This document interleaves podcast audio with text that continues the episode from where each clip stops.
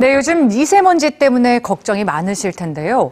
지금 우리나라뿐만 아니라 전 세계에서 공기의 질이 악화되면서 위기감이 높아지고 있습니다.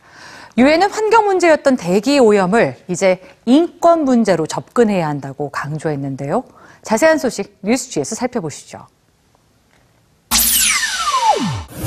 지난해 11월 인도 뉴델리 시내에 거대한 인공 폐가 설치됐습니다. 인공 폐 안에는 먼지를 여과하는 필터가 부착됐는데요. 하얗던 이 폐가 단 열흘 만에 시커멓게 변했습니다. 이 실험은 대기 오염이 인체에 미치는 치명적인 영향을 알리기 위해 진행된 건데요. 인도 뉴델리는 전 세계에서 대기 오염이 가장 심각한 도시로 꼽히고 있습니다. 세계보건기구는 올해 건강을 위협하는 요인 가운데 첫 번째로 대기 오염을 선정했는데요. 세계보건기구 보고서에 따르면 전 세계 10명 중 9명은 오염된 공기 속에서 생활하고 있습니다. 이 때문에 매년 대기 오염으로 사망하는 사람은 무려 700만 명으로 추정되는데 이 중 약 60만 명은 어린이입니다. 오염된 공기는 특히 어린이의 건강에 위협이 되는데요.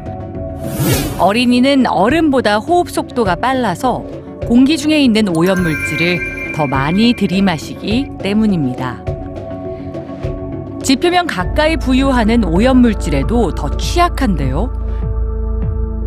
유니세프도 오염된 공기가 어린이의 뇌를 영구적으로 손상시킬 수 있다는 우려를 나타냈습니다.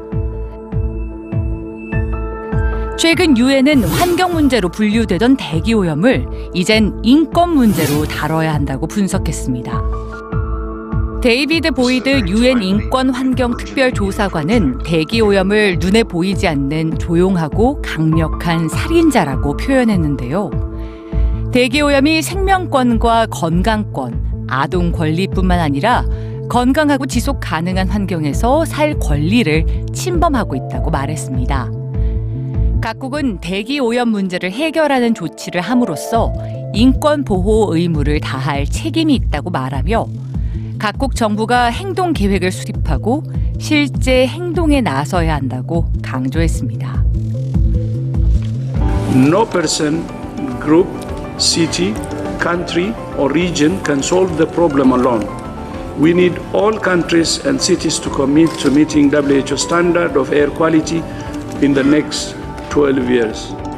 We need to agree unequivocally on the need for a world free of air pollution.